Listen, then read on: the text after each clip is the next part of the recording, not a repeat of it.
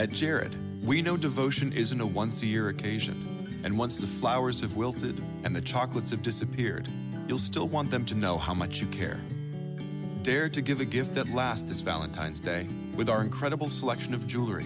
From delicate rose gold to bold black diamonds, Jared has hundreds of pieces under $299 and exclusive collections you won't find anywhere else. Shop online or find a store near you at jared.com and dare to be devoted.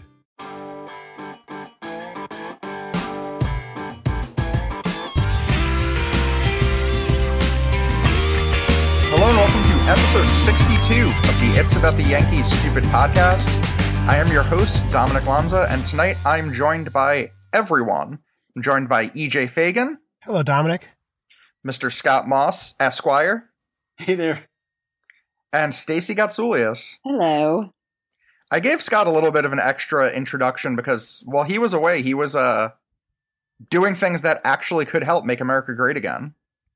I would have thought so until the election, but yeah, I'm making the world safe for ballot selfies, I guess, which excited me before the election, but seems a little small potatoes, but you know, it's hey, it, it's something about freedom, I guess. we won't go too in depth on that because let's avoid the quagmire of politics. But Scott was helping to deal with uh, voter suppression issues in Colorado, which is coming to a head again. If you're uh, on Twitter and follow pretty much anybody who hates Donald Trump. Um, moving on, uh, the first thing we want to talk about tonight is actually uh, in relation to a post EJ wrote. Uh, sort of going about what he would offer for Mike Trout if he was the Yankees GM. EJ, uh, we talked a little bit beforehand, and you said you don't think this is necessarily a, a good trade proposal. It's kind of just what you hope the Angels would take, right? Yes, like all trade proposals, my trade proposal sucks. Um, the the argument I was trying to make is the first one is just basically I think the Angels have a strong have incentive to trade Mark, Mike Trout. Um, I think if I were their GM, I probably would try and go out and see at least what I can get for him. And that the Yankees, now that they have um, one of the deepest farm systems in baseball, not just elite farm systems, but deepest ones, they could trade a lot of guys for Mike Trout, improve their team and become an, an instant contender, and still have a very respectable farm system left over. And that that's something I think, um, even if it's not Mike Trout, I think the Yankees should consider trading someone uh, for someone, someone big, if they indeed do want to uh, try to contend this year. Um, that's they that that second part's important, right? I, I don't I don't think that they necessarily should try and contend this year, but it's something I think they should at least consider. And Mike Trout's great because he'll be great for a while. He's under contract for four more seasons, and he's still at the height of his powers. He's still, I think, only twenty five. And um, yeah, I'd love to see the best player in baseball in New York. The second part of the argument I made was just that the Yankees should. Tra- I was trying to say the Yankees should trade from places that they can they they have like slack. They have some spare parts. So you don't trade Gary Sanchez because you just trade Brian McCann, and then Austin Romine becomes your starting catcher, right? You give away most of what you you lost in um uh in, you know in, in gaining my Trout, right? Um, but you know, you do you can trade away Gleyber Torres or Didi Gregorius, who you have the other one for. Um, you also have Tyler Wade, you know, over at shortstop. You can trade away Dellin Betances because there are a thousand pretty good relievers out there in the market that you could sign with just money to keep them. Um, and so I think that um, you know, the, again, I, I, I, the purpose of the post wasn't to create one trade proposal, but kind of start a discussion about what the Yankees could do with this depth. I guess the one point that I'd want to make is um the Angels like you said, it's I'm wondering if they will ever be incentivized to trade Trout. Billy Eppler seems like the type of person who recognizes the dire straits that the Angels are in given how he's handled the his draft and um shipping off a few guys already, but their farm system is by far the worst in Major League Baseball. They have precious little depth and in going through their farm system earlier today they only have one guy who i think is in contention for being a top 200 prospect not a top 100 prospect a top 200 guy that's Jahmai jones he's an outfielder who is in single a Wow. and struggled horribly in his first taste there and that's that's the kind of sh- that's the kind of situation they're in. They're rebuilding from giving up draft picks, bad draft picks, trading away prospects, and the Yankees are the team that could help them kind of reload across the board. You know, it'd be a fun one would be if they just traded everybody they got for Chapman and Miller for Trout. Now that'd be a big batch of prospects. It'd be Torres, Frazier, a couple other top hundred ish guys, but a that might be the going trade rate for Trout, and b in a way that'd be really cool if ultimately their haul for a half year of Betances and a year and a half of Miller is Mike Trout. I could actually see the Angels going for something like that because then we're talking about Torres, who Keith Law said today is a top 10 prospect, Clint Frazier, who's probably what, top 30, being conservative, mm-hmm. Justus Sheffield, who is a top 100 guy, though I've seen him kind of back and forth in anywhere from like the 50 to like 90 range. Um, Billy McKinley, McKinney rather, who was in top 100 lists prior to the season. And then just more depth. I mean, three top 100 guys, including an elite prospect and I mean, filler with upside. I suspect they'd have to give up more, but though if you start with that package and then adjust it if the Angels decide, for example, they'd rather have a guy who's similar to McKinney or Sheffield, but in a different position. But, you know, uh, which is all to say that a haul of something like two tippy top prospects like Torres and Frazier and several other, like, say, three more top 100 ish prospects. Um, a, that wouldn't be exorbitant because that's what the rate was for Chapman and Miller on a pretty short term. Um, so if you give up that sort of package or even a little more, then basically you got Trout for two years of closers, which would be unbelievable. You know, I think um, the, the question here is though is that like, do the Yankees really want to go all in right now? Right? There's no doubt. No one's going to disagree that Mike Trout is worth having on your team, um, but there there are timing issues right here, where the Yankees, you know, the Yankees have the prospects to trade for him. I think that's clear, and they could do it without you know completely bankrupting their future. Um, but they still don't have the strongest roster to support him with. I mean, yeah, they they won 84 games last year, but that 84 games was uh, I want to say weak, but you know what it was what wasn't the it, I think they had a true talent or rather like a Pythagorean record of like 79 games. So you add Trout on top of that, let's say he's like a seven win improvement. That still gets you to 86 games, um, which isn't enough to make the wild card. So, you know, the Yankees would have to go further all in if they're going to do something like trade for Mike Trout. Um, and there's just not a lot of free agents right now for them to really do that. So, yeah, I, I, I look, I still I stand by my post. I think the Yankees should try and trade for Mike Trout, but um, you know, I, I also wouldn't be surprised if I, I would also make the argument they could go the other way and trade Masahiro Tanaka and a couple of the other guys they have on the roster and really go all in on the rebuild and try to do a Cubs rebuild rather than something more short term. And that kind of leads into the grander point of your post, which was should the Yankees be trying to do this at all? That's, you know, trading from the farm system to improve the roster, which is kind of a way to actualize talent from the minors that I think people overlook. Converting prospect depth into star players is oftentimes just as good as developing those players yourself, but the other three guys who are being talked about, um, as in actually being shopped, because I, I don't think Mike Trout is, are uh, Andrew McCutchen of the Pirates, Chris Sale of the White Sox, and Chris Archer of the Rays. Are any of you intrigued by any of those guys or more than one of those guys, depending on the cost? I'll take Chris Sale. Um, you know, I, I, I, the Yankees right now really have a problem in starting pitching. I mean, they have zero starting pitchers on the roster guaranteed past this season. Zero. CC Sabathia is gone, Michael Pineda is gone, Nathan Eovaldi is already gone, and Masahiro Tanaka has the opt-out clause. Um, Sale is really good. He's only 20, he's going to be 28 years old next season. Uh, he will be under contract for, I believe, three seasons, including next season. And um, you know, I think I think you know, as a left-handed pitcher, I think he'll do well at Yankee Stadium.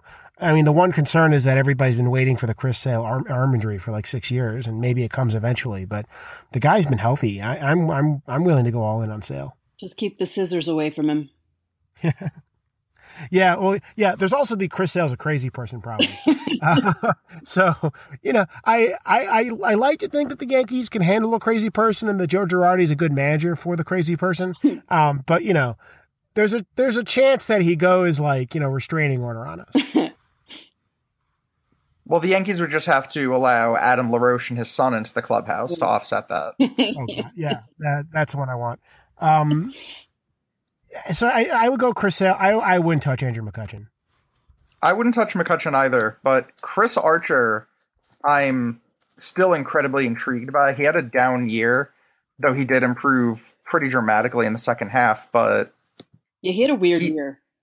yeah, he's just one of those pitchers who you look at and see the talent, see the stuff, and then you look at his contract and realize he's under team control, including team options for five years for what you'd be paying Chris Sale over the next three. That's not putting down Chris Sale, it's just to point out how good Chris Archer's contract is.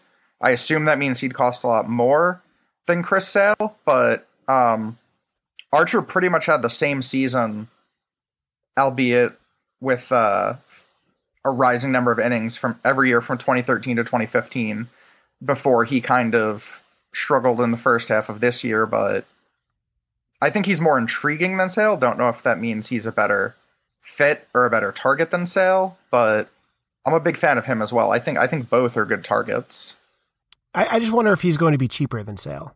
Right. I mean, eh, if after the first half of last year, maybe you know, at the trade deadline he could have come cheap, but he re- he rebounded.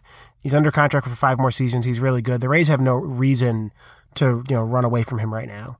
So you know, if he were if the price were lower, I'd go for it. But all I think they'll be fairly similar in price, and I'll take Sale. Yeah, I, I Listen. don't know that the, the White Sox are going to shop Sale either because they seem very steadfast in their belief that they can compete, you know, all signs to the contrary. Yeah, but they're, that's stupid, right? Like, yeah, I mean, yeah, they think they they compete, but I mean, the White Sox are as bad as the Angels. The White Sox at least have some talent in the minors. They don't have a they have a more middle of the pack system, but I think they're much closer to contending again than the Angels.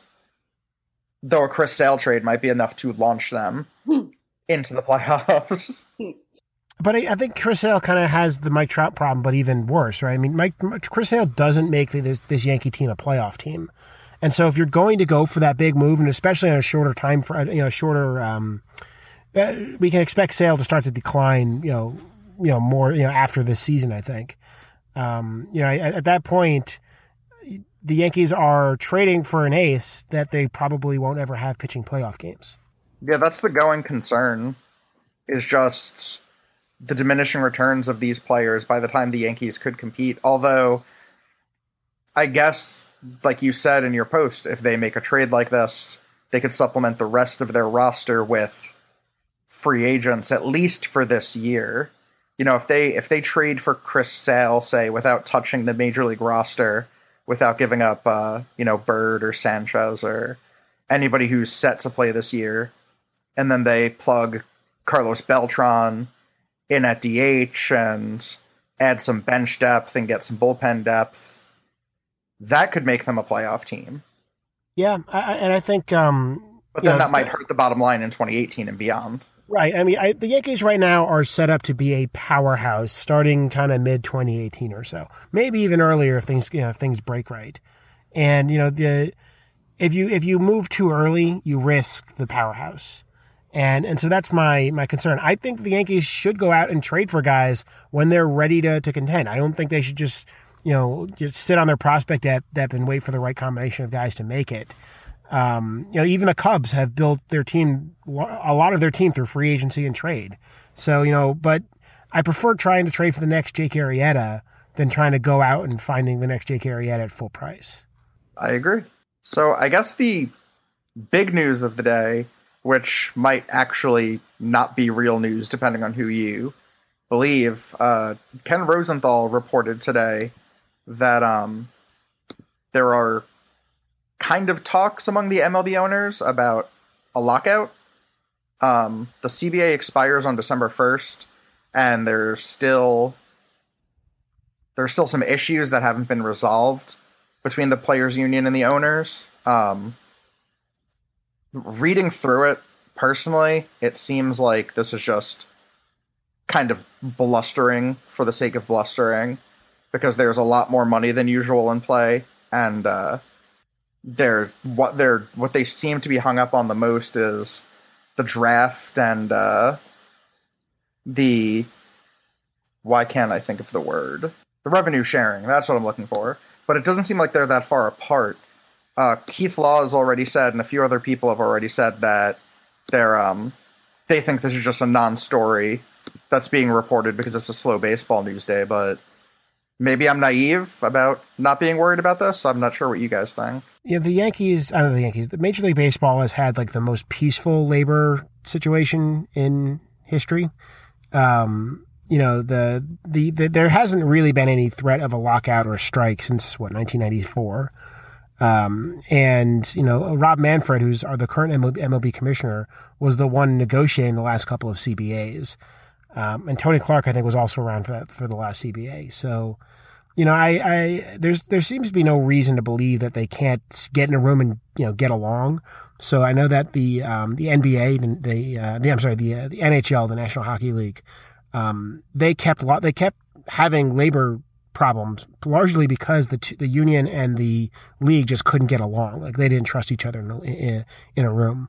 Whereas I think that they have. Um, uh, you know, a good working relationship, and also that they don't seem to be discussing any major issues, right? Like the the last two times the NHL locked out for long periods of time were over the over a salary cap, right? A salary cap where the owners were losing money and willing to um, willing to you know kill a season, and they did in order to get their salary cap. And I just don't see that happening with the with the with Major League Baseball right now. They're making too much money, um, and they're you know they're doing pretty well right now. Yeah, you obviously a lockout or a strike is going nuclear, and you do it if you're desperate, but with neither side really seeming to be in trouble, salaries keep going up, the owners aren't going broke. It seems like they're in a pretty good place. So it's hard to see either one really wanting to go nuclear. And maybe if we were in some really different economic state where one side were desperate, losing money, like EJ's saying some other sports have had, or if the players were really feeling like they're getting royally screwed by a bad deal from last time that went worse than they thought. But I just don't see them being desperate enough. But then again, people have done, uh, you know, surprisingly bad things in labor negotiations. So anything could go off the rails once a strike or a lockout has been done in the past. But odds, let's just say, seem a little lower this time than in some other sports or in the 90s. Yeah, just reviewing this again, it seems like the, the biggest sticking point right now seems to be the joint drug agreement, which Major League Baseball and the players both want to be stronger but the players, of course, because it hurts them more, want to get some concessions back from baseball. Um, and then there's you know everything with the international draft, which, as far as I know, seems to be close to becoming a reality. Um, but yeah, this just like I said, this just seems like a, a slow news day story. I mean, and you know, to be perfectly frank, if the owners are asked whether or not they'll lock the players out if they can't get everything they want. I mean, they kind of have to say that it's an option. That's negotiating 101 more or less. Yeah, but I, I like I said, I, I'm not worried yet, but I, you know, I do have my nightmares now of waking up in April and not having baseball every day. That would be bad. So the other sort of story, I don't know if it's a story because it's something that happens every year, but uh, the BBWAA released their official Hall of Fame ballot. Um, which is always a fun time because you know everybody's just so and rational about Hall of Fame voting. Um, so we usually do some kind of a an IIATMS ballot or something like that, but this year I thought we could try something a little different, where we'll just go through the ballot in real time, and we'll all give just like a, a yay or a nay as to whether we induct the player. We're not doing anything with ballot numbers, so if you know, Stacey for some reason is in love with Melvin Mora and she wants to make him her 11th player, that's perfectly fine. um, can I, can I say I prepared for this episode uh, by watching everybody's favorite movie about a player struggling to make the Hall of Fame, Mister Three Thousand. Uh, I, I have a soft spot in my heart for Bernie Mac. Rest in peace, Bernie. Um, so, and we'll we'll use this to be a little Yankee centric too. Once we get down to a, you know, Mr. Jorge Posada, and then I guess you could even say other former Yankees, Mike Mussina and Tim Raines, who are Javier Vazquez. Javier Ivan Vazquez. Rodriguez. First timer. Javier Vazquez is not on the ballot. Yeah, He they is, left him isn't he? off. Ah, Why was he left off? no justice. I don't There's know. no justice in this world. No, um, yeah, um, I, I wonder. Yeah, I'm. I mean, I'm taking the ballot from the BBWAA website. There's a bunch of people missing who Baseball Reference is showing is eligible. I wonder if it's because he signed a contract or somebody, something. Um, No, I think he was left off. The six there's a six person committee that didn't put him on the ballot. Oh, interesting. Yeah. interesting. So we don't get to talk about Danny Baez today, nope. former Rays closer. So, uh, we'll do this. We'll do this mostly quickly. No, wait, Um, one, one thing. You mentioned Melvin Mora. That's the dude whose wife had quintuplets, right? I don't remember if it was quintuplets, but it was definitely more than twins. Right? It was yeah. They had like a yeah, like a baseball team. Okay. I always, I also always confuse him with Benny Agbayani. What? Why? Uh, Because they were both his flash in the pan players for the Mets, buddy. Come on, keep up. Name? Melvin Quintuple. Mora was a flash in the pan player for the Orioles. He hit like 340 one year. Let's go. We got this. Okay, let's Good memory. The, the Okay, going in alphabetical order. If you have anything interesting you want to add, or if you want to rant about something, go for it. But I think this should be pretty quick. Um, so leading off is Jeff Bagwell. I'm an easy yes. Oh yeah. Yes. Yes. Yes. Okay, Casey Blake. No. No. No. He, he doesn't get into the Hall of Fame for being the uh, the big piece that that was dealt for Manny Ramirez. Such a nice guy. Barry Bonds, Yes. Yes. Yes. Pat Burrell, No. No. No. Orlando Cabrera, No. No. Nope. Mike Cameron. Yes. Hmm. Ooh, I say no. Roger Clemens. Yes. Yes. Yes. Scott sounds so unenthusiastic about all of these. JD Drew. No. no. No. Scott, can you shout into the microphone, please? Yes. Okay. Go. Wait, yes? No. Yes, I will shout into the microphone, and my answer is no. Okay. Sorry. I'm screwing up a really simple process you laid out for me, Dom. Sorry. Sorry, We Scott. You will be before the- loud through the magic of editing. Yes, we, we were joking before about when Dom said a real time draft. We thought it'd be something convoluted. Instead, it's yeses and nos, yet I'm screwing that up. Go ahead. Carlos Guillen famously traded for Randy Johnson, was it? oh! No. No. Vlad Guerrero. Yes. Yes. Yes. Trevor Hoffman. No. Mm. No. I'll say no. You don't have to be like the cool kid, Stacey. If you think you should be in, you should say so. By the way, I'm taking back my Mike Cameron uh, vote because I just looked at his stats and no. Okay, Jeff Kent. yes. No. What was that, Stacy? That's a hmm. I don't know about Jeff Kent. No. He had a pretty good mustache. Can always vote for him next year.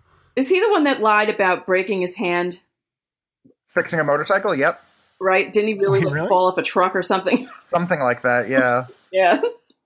so that's a yes then. No, that's a no. I don't like Um, liars. No, I'm kidding. Derrek Lee. No. No. Edgar Martinez. Yes. Yes. Crime Dog, Fred McGriff. Nope. No. No. Melvin Mora. No. No. Uh, he's in the Hall of Fame for, uh, you know, having a wife that had five babies at one time. I mean, statistically, statistically, one of his kids is going to be a Hall of Famer in 25 years. would you like to guess the names of the five babies? And after I read them, would you like to guess which religion uh, they, the two of them are from? Dollars to donuts, they all start with M. Am I right about that? Uh, no. Genesis, Ra- uh, Rachel, uh, Jada Priscilla, Rebecca, Alessia, Christian Emmanuel, and Matthew David.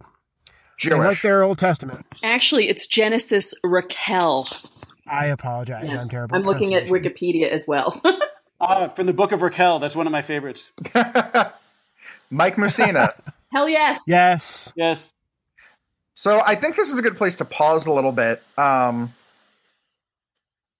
I'm wondering what if you guys think that it's just Mike Mussina's lack of a Cy Young that has kind of held him down in the voting every year because Yeah, that's kind of all I see. yeah. I think the problem is, is his career was al- almost perfectly um, straddled the uh, the offensive surge, Mm. and so his stats don't look impressive when you compare it to anybody coming before or after him. But in his era, Mike Mussina was an elite pitcher. Um, you know, when when baseball is booming and everybody's hitting home runs, Mike Mussina is still being you know putting up respectable numbers. Well, I think part of it too is probably and I don't know why I glossed over this. The fact that you could probably make an argument that Greg Maddux, Randy Johnson, and Pedro Martinez, be it based on peak or whatever, are three of I don't know the ten greatest pitchers to ever live, and his career also overlapped with theirs. Yeah, And he was he's not got the as Tim, he's good got Tim. Raines' problem. He's got the Tim Raines problem. Yeah, Yeah. I, I think that's true. It's also the win thing. You know, they see, oh, sure, he had over 10 wins every year that he pitched, but he only hit 20 once and it was the last year. And What kills me is there's tons of Hall of Famers with fewer than 270 wins. Mhm. Right? It's I don't know what, when we decided to arbitrarily put this barrier up, but we're just not going to we're not going to let pitchers in if we if we either require them to be Randy Johnson or not Randy Johnson, require them to be uh, you know John John Smoltz or you know put up 300 wins. Um, Mike Mussina was a dominant pitcher who lasted a very long time. I also have a theory that is even more condescending to the voters than EJ is usually willing to get, which is that when you guys were talking, I think in a podcast I missed about how some idiotic vote was for David Ortiz over Mookie Betts because Ortiz is more intimidating. Mm. I think there's something to people vote on appearance a little bit. So Mike Mussina looks like the sort of guy who was an econ major at Stanford, which he was. Right? he was better than Smoltz, but Smoltz looks gritty. He looks like he chewed off a tire before the game, before taking on taking the mound. And Maddux, yeah, looked like an econ major too, but he was just that good. But people, there's this meme about Mussina that he wasn't ever intimidating or dominant. And it's not true on the numbers, but I think people just go on vague impressions that aren't really borne out. And I, I can't prove this, but I think some of it is appearance, right? Mussina is a handsome fellow, but he just didn't look scary or intimidating out there. Um, he looked like the sort of guy who'd be doing a crossword puzzle rather than kicking the water cooler after the game, which he was. um, but I, I think it, it cuts against him, and there's that stupid vote that he just wasn't intimidating. He actually makes me wonder, you know, EJ bringing up wins and everything. Um, two years from now, Roy Halladay is going to be on the ballot. And I want to say Roy Halladay is going to fly in. He has two Cy Youngs, a perfect game, a no hitter in the playoffs. He was the best pitcher in baseball for, I don't know, like seven years. But he only had 203 wins and only 2,700 innings, and he's well below the baselines you see in the Hall of Fame for stuff like that. But you know, it's it's kind of he's kind of like a Pedro Martinez light in terms of the height of his peak, but similar to Martinez, he's all peak. I, I just don't I don't know how he'll be treated. I'm, but I'm interested to see that in two years. I mean, the peak is so high. I mean, the, Roy Halladay was the ace of the American League for what half a decade, um, and you know that's not something that that happens a whole lot. Um, yeah, yeah, he had he had a short career, and you know probably wasn't really all that respected until you know he was 25, 26. No one really saw Roy Halladay coming. Um, but yeah, I I hope he gets in. I'm a big Roy Halladay fan. All right, so back to the ballot: Magglio or Ordonez, Nope. No. Nope. And right into another discussion. I guess we'll take we'll take the yays and nays first, but uh, Jorge Posada. Yes. Mm. No. Yes, probably. Put it in as a yes, I guess. Yes, probably. So yes, Yes, yeah, okay. Since you're confining my freedom in this way, I'll say yes. I am. I'm restricting you. Um, Stacey, so you you went with no pretty quickly. Why? I don't know. I just don't think he's a Hall of Famer. Your gut. yeah. I saw too much of his base running that kind of killed it for me. No, I'm kidding. Um, I don't know. That's I, fair, actually. Um, I don't. I don't know that he has the peak that he needs. You know well, I mean? just just just to get this out of the way, just because I think it's interesting. Um, Jay Jaffe uses the uh, the JAWS methodology, comparing people on the Hall of Fame ballot to actual Hall of Famers, and Jorge Posada is actually fairly well short hmm of the Hall of Fame standard for catchers. Uh, I guess maybe not fairly well, but by he's uh by this metric he's the 16th best catcher. Um, about six wins behind the average Hall of Fame inductee, but you know the the catcher standards are weird. They're largely they're they're kind of heavily skewed by um, Roy Campanella, who had such a brief career.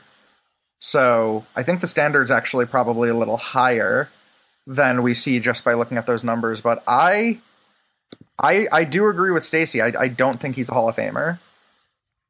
So here, here's my argument. So one, I think the Hall of Fame undervalues catchers. Um, it's very hard for a catcher to have a long career because it's such a demanding position. This is different than why I believe the Hall of Fame overvalues relievers. Relievers are pitchers who pitch less, largely because they're either not capable of it or uh, less than starters, um, or because they just aren't good enough to pitch more. Whereas catchers play a position that it's just not possible for virtually anybody to pitch, a, you know, to, to play a lot of games. And so we should expect their war totals to be lower. Posada still has a pretty solid war total. Um, you know, he's at um, he's at 45 wins, looks like it on Fangraphs. I think about the same on baseball uh, on, on uh, Baseball Reference, and that's within the range of of a lot of you know Hall of Fame type uh, players. But you the problem is is that there's not that many Hall of Famers. You mentioned Roy Campanella, who's far worse than Posada. Um, but you know, better than Posada are Gary Carter, Yogi Berra, Johnny Bench. Well, Roy Campanella is kind of a hard case because you know the whole getting in a horrific car accident and being kept out of baseball for you know the first five years of his peak because of the color of his skin. Uh, the um, if we look at the post World War II players, right? So this is post post Jackie Robinson. This is you know modern day baseball. There's aren't that many Hall of Famers at catcher, right? You have Johnny Bench, Gary Carter. At Jared, we know devotion isn't a once a year occasion. And once the flowers have wilted and the chocolates have disappeared, you'll still want them to know how much you care. Dare to give a gift that lasts this Valentine's Day with our incredible selection of jewelry. From delicate rose gold to bold black diamonds, Jared has hundreds of pieces under $299 and exclusive collections you won't find anywhere else. Shop online or find a store near you at jared.com and dare to be devoted. At Jared, we know devotion isn't a once a year occasion. And once the flowers have wilted and the chocolates have disappeared, you'll still want them to know how much you care. Dare to give a gift that lasts this Valentine's Day with our incredible selection of jewelry. From delicate rose gold to bold black diamonds, Jared has hundreds of pieces under $299 and exclusive collections you won't find anywhere else. Shop online or find a store near you at jared.com and dare to be devoted.